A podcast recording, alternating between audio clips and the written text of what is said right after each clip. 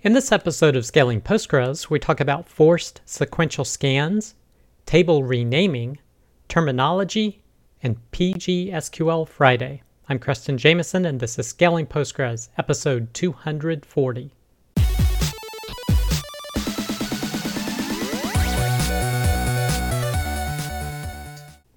All right, I hope you, your friends, family, and coworkers continue to do well.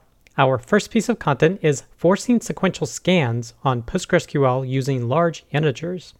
This is from code.jeremyevans.net, and he develops a tool called Sequel that gives a DSL or domain specific language for sending SQL to a database using Ruby, and he discovered this particular issue that has implications for a potential denial of service attack.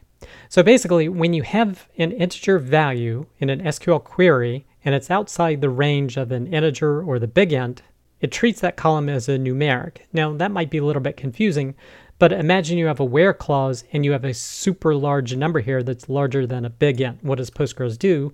Converts it to a numeric, and then to do the comparison, it converts the integer or the big int to a numeric. Now the problem with this is that now it will no longer use an index on that particular column because it was indexed as an int or a big. It, it can't use a different type when using the index. So essentially this causes a sequential scan. And he has an example of it here where he does a generate series of about a million records, adds an index on it. It just has a single column, which is an integer. He uses a big against it and you see you'll get an index only scan, that makes sense. But when he tries to use a number larger than a big int, it converts it to numeric, so you can see it's comparing to numerics, and then it does a sequential scan. So if you have a billion row table and someone is able to send larger numbers than an integer to your table, they could trigger a bunch of sequential scans either intentionally or unintentionally. But no matter what, as he says here, this is a this is a potential denial of service vector. Now it goes through some different ways to avoid this. One is to use bound variables. Another is raising an exception instead of running the query. A third way is explicit casting, but there seems to be a lot of potential issues with doing that. A fourth way he explored is quoting, but even that doesn't work all the time. So it looks like the bound variables are the ideal way to go, or manually checking it and triggering an exception if that occurs. But the thing to note is that this isn't really considered a Postgres bug, it's basically how it was designed. And he goes into more detail of whether you're potentially impacted because some other languages also could be impacted with switching a number to double pre- precision, for example, or using floats. And he says for a large part, he doesn't see the other databases being vulnerable compared to Postgres. And he has some ideas on how that could potentially change and then how he ultimately changed his library. Now, of course, I was interested in this from a Ruby on Rails perspective because that's the application framework I use. And by default, they do use the bound variables, or essentially uh, the prepared statements, for the ORM active record that it uses. So its behavior, if it sees a number larger than a big int, it actually never issues the query. It just returns an exception saying that that record can't be found. It just never runs this query, so there's no risk of this happening. But the thing to keep in mind is that a lot of people who use PG Bouncer in their Ruby on Rails applications or even other application frameworks have to turn off prepared statements. And then essentially you lose that capability. So I actually did a test in Rails and in my database configuration for talking to the database, I turned off prepared statements and it did issue the queries with the larger than integer. So this would be susceptible to this type of potential denial of service issue. So basically, this is definitely something to watch out for. So again, it looks like the ideal solution is to use bound variables, but if you can't do that for some reason, maybe you're using PG Bouncer or your ORM doesn't support it, then you should be manually checking user input and fire an exception if it's outside acceptable bounds. So definitely check out this blog post if you want to learn more about that. But this also happens to be the next episode of 5 Minutes of Postgres, episode 42, a surprising case of very large integers causing a sequential scan. This is from pganalyze.com, and he covers this topic in detail as well. So if you want to learn even more about this, definitely encourage you to check out Lukas's post as well. Next piece of content Postgres, safely renaming a table with no downtime using updatable views. This is from brandur.org. He's talking about an issue where you want to update a table, and he says people frequently don't do that because of all the potential moving parts that can occur. But with Postgres, there's a relatively easy way to do it if you can get by with it. Basically, within one transaction, you rename the table to what you want to rename it to, and then you create a view of the old table name pointing to the new table name. And this should still allow you to use that old table name, still do your inserts, deletes, updates. It still should all work through that view. And then later on, if things are working, you can then start using the new table name in all of your code, and then you can drop that view. This is a great way to easily be able to rename a table, but if you're needing to do that, definitely check out using this technique in this post. Next piece of content Postgres Insider Terminology. This is from crunchydata.com. They're talking about different terminology used within the Postgres community. Uh, one, when you're talking about databases, you frequently hear the word tuple. What does that mean? It basically means a row or a record in a table. Now, you may hear record or row that basically means a row in a table. But in Postgres, you typically see record mentioned in terms of what's returned from functions. So you could see this returns a record. And in terms of row, you can frequently see it if you try to construct a value, like you can use the row function here when issuing certain statements. Uh, they talk about arrays, they talk about relations. And now typically relation is considered a table, but it can also mean views. So views are relations, as well as the results of queries are relations. So it's basically a set of tuples could be considered a relation. Then he gets a little bit more into the code of Postgres, and there's references to a target list, which is generally the list of columns in a select query, and restrictions, which are generally what the where clause is specifying. He talks about schemas, which are basically namespace areas, and to see what your schemas are, you basically select all from pg underscore namespace. And then a discussion about the term pages and what that means, as well as toast, which, if you're not familiar, is the oversized attribute storage technique. Though, so this is interesting post covering different terminology in Postgres, so check it out if you're interested. Next piece of content, PGSQL Phriday number two, PostgreSQL backup and restore. This is from AndreasScherbaum.la. He's basically kicking off the next week of PGSQL Phriday, a community blogging event, and it's on backups and restores. So this is the kickoff post. And then the next set of posts all cover that topic. This one, Backups for Postgres PGSQL Phriday 02, this is the blog from rustprooflabs.com. And in terms of his backup and restore philosophy, his first line of defense is actually his streaming replication replica. So basically, if anything happens with a primary database, you just promote the replica. And for nearly all my clients, this is the first line of defense. You want to promote that replica, and hopefully, at the most you'll lose is a few seconds of data if it didn't get replicated for some reason. But in terms of actually doing backup, they like using PG Backrest. And you'll see this as a trend in all of these posts. A lot of them promote PG Backrest for managing their backup and restore process. Next post, mydbanotebook.org, is how to do proper backups. And this post actually lists some problems with the default tool, tool that comes with Postgres, PG based backup, Basically, it doesn't do what she feels a full featured backup tool should do, and she thinks it should be named PG Clone Cluster. She does say Barman does exist, but her preference is PG Backrest, like the other poster was mentioning. The next post, Validating Backups, PG SQL Phriday 02. This is from scarydba.com. And he basically says backups don't matter, it's the restores that matter. And I can agree with that. No matter what backup method you use, you want to restore. Next post, Adventures in PostgreSQL Backups. This is from softwareandbooze.com. And he also advocates that restores are more important than the backups themselves. Definitely agree.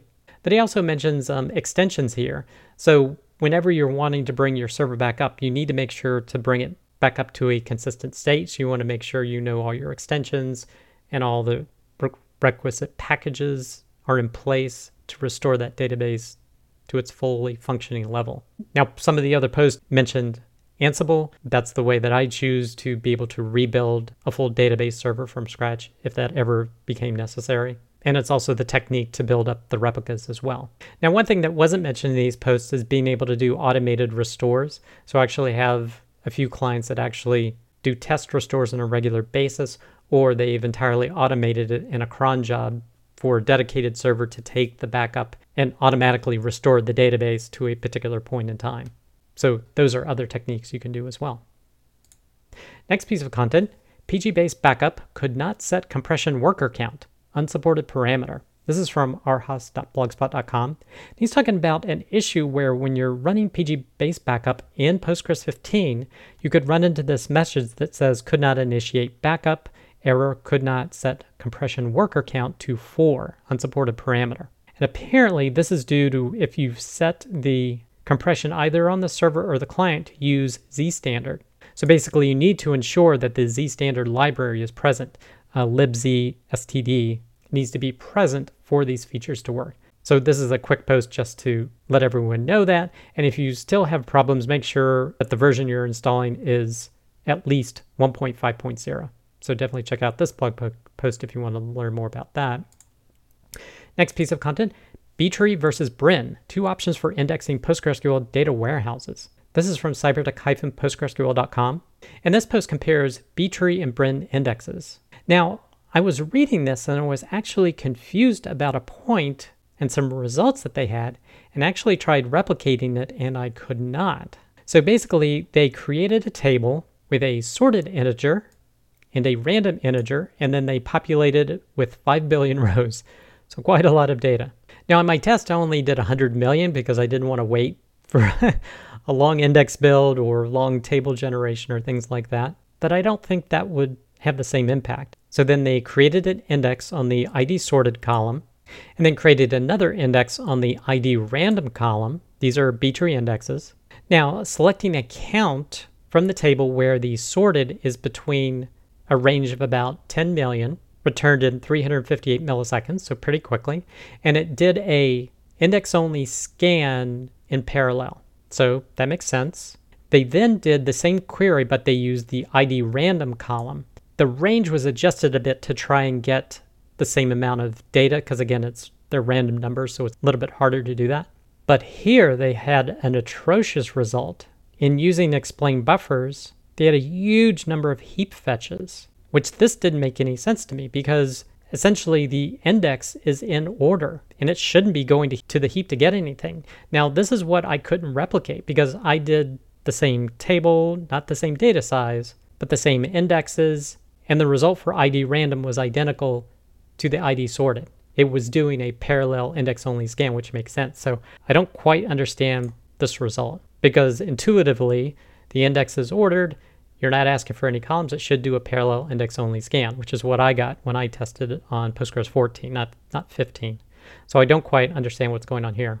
But then he tried Brin indexes. Now, the thing to know about Brin is that they are block range indexes. They are super small because they only specify ranges. So when you look up the data, it knows a range of values. And then if it needs to know specific ones in there, it needs to go to the heap to get specific values. So essentially, when you run the Brin index, it's going to do a bitmap index scan, but then it's always going to have to go to the heap to find the specific rows because it's only operating in ranges. And with that, he actually saw worse performance of the Brin compared to the B-tree. Now, that's not always the case. Sometimes Brin is going to be faster. But I think the reason this is slower is because it has to go to the heap. The B-tree index up here, looking at the sorted, is an index only scan. And you basically can't get an index only scan with, with a Brin because you have to go to the heap to get the specific values. It's only looking in given ranges. So I think that's the reason why it's slower or explains what's going on. Now, this next post was actually done back in July and it's Postgres indexing when does Brin when? And this is from crunchydata.com. And they demonstrated that at a small number of rows, for B-tree sequential, it's going to trounce the Brin. And this is not using an index-only scan. So they were pulling another column. So it was the typical, you scan the index and then you go to the heap to get the data. So there were no index-only scans here like in the previous post. But what they showed is that at small row counts you're pulling, the B-tree index will definitely win because it knows exactly where those rows are. It starts to get less as they went up to 1,000 rows. At 10,000 rows, the B tree and the Brindex are near even. And then at 100,000 rows, the Brin starts winning and it basically goes up from there. the more rows that you're going to access, the Brin is going to win because it's faster to access that index and then go to the heap to get the specific values needed compared to using a huge B-tree index. Because that's another difference between B-tree and a Brin. A Brin is super small because it only is indexing ranges, whereas a B-tree indexes every value. So you can definitely check out these posts if you want to learn more about B-tree and Brin indexes. Next piece of content, new public schema permissions in PostgreSQL 15. This is from enterprisedb.com. They're talking about the schema changes to 15 that we've covered in previous blog posts on scaling Postgres. And basically, users can no longer create any object they want in the public schema. But this doesn't happen by default even after you upgrade. And in order to get this behavior for existing databases, you actually need to do these two commands to do that. Alter the schema public owner to the PG database owner and then revoke create on schema public from public. And that'll essentially set your existing database to the way a new database would be created. But if you want to learn more, definitely check out this blog post. Next piece of content PostgreSQL are all nulls the same? This is from Percona.com. They're talking about distinct and nulls, and then typically a null is an unknown value. So there could be distinct values in there, there could not be. Basically, nulls have typically been considered all to be distinct, but there's a new command in Postgres 15 that allows you to say not distinct. So it considers all nulls one value for that purpose. And we've covered this in a previous blog post on scaling Postgres, but if you want to learn more about that, you can definitely check out this blog post as well. Next piece of content, securing Patroni REST API endpoints, part one. This is from Percona.com. They're talking about how you can set up usernames and passwords for the Patroni REST API, I believe, as well as HTTPS encryption to protect your Patroni install. So if you're interested in that, check out this blog post. Next piece of content, data loading in Postgres for newbies. This is from crunchydata.com. They're talking about all sorts of different ways you can get Postgres into your database. The main one is definitely using a CSV import to do it, using the uh, PSQL copy command. But there's also ways to do it using JSON particularly using the uh, JQ operating system command.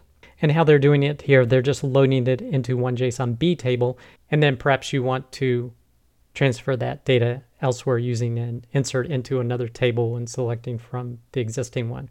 And typically this is how I load data. I load it into some sort of temporary table because you frequently need to transform the data or you have data quality issues. You load it into a temporary table that is not as strict, and then you insert it into its final destination, doing all the transformations and data validations needed. But they also talk about different GUI ways to get data in, ways to dump and restore the data, using foreign data wrappers to get a connection from another database to it to insert data, or even to run a query in order to generate the data that you want to produce. So if you want to learn more about all these different techniques, definitely check out this blog post. Next piece of content there was another episode of Postgres FM this week. This one was on version control for databases. So if you want to learn more about that, you can definitely listen to the episode or check out the uh, YouTube link below here. The next piece of content, the PostgreSQL person of the week is Adrian Nara. If you're interested in learning more about Adrian and his contributions to Postgres, definitely check out this blog post. In the last piece of content, we did have another episode of the Rubber Duck Dev Show this past Wednesday evening. This was on where do you put your application business logic in your application framework. Uh, we tend to use Rails, so we discussed that, as well as some other application frameworks where they tend to put them. But if you're interested in that type of long form developer content, we welcome you to check out our show. That does it for this episode of Scaling Postgres. You can get links to all the content mentioned in the show notes. Be sure to head over to scalingpostgres.com where you can sign up to receive weekly notifications of each episode, or you can subscribe via YouTube or iTunes. Thanks.